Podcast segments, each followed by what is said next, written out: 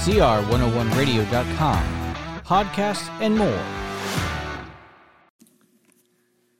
The Two Minute Podcast is back. Our admonition comes from 1 Kings chapter 18. How long will you waver between two opinions? If the Lord is God, follow him. People that are filled with the Holy Spirit have no time for polls. They care not for public opinion. The religious persuasion of the land was Baal worship, and King Ahab was steeped in it. Child sacrifice to the fires of Baal was commonplace, and Baal's hunger for human death was never quenched.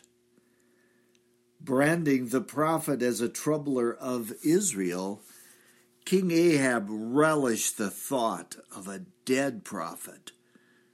There were no shaky knees for Elijah today. A meeting with the king was scheduled. Upon arriving, the holy man denounced the king for abandoning the Lord's command and following Baal. A challenge was given. The prophets of Baal met the Tishbite on Mount Carmel to ascertain who was the real God. Elijah never flinched, for he already knew the outcome. 450 prophets of Baal were invited to the contest. Whoever could call down fire from heaven to consume the sacrifice would demonstrate once and for all the true God of Israel. And so they called upon Baal. They danced before Baal. They cut themselves to indicate true sincerity. And the outcome? Nothing. The prophet mocked them.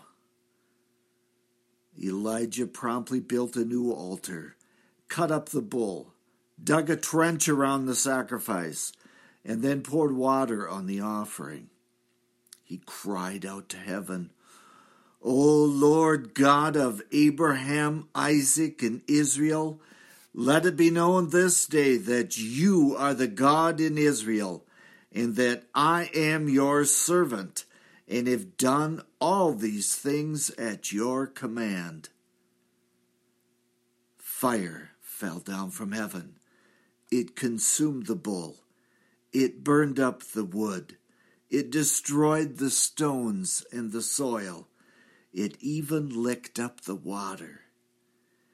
Here is a man from nowhere who will forever be remembered for his faith. Thank you for listening. The podcast for today is over. I am Michael Foskey.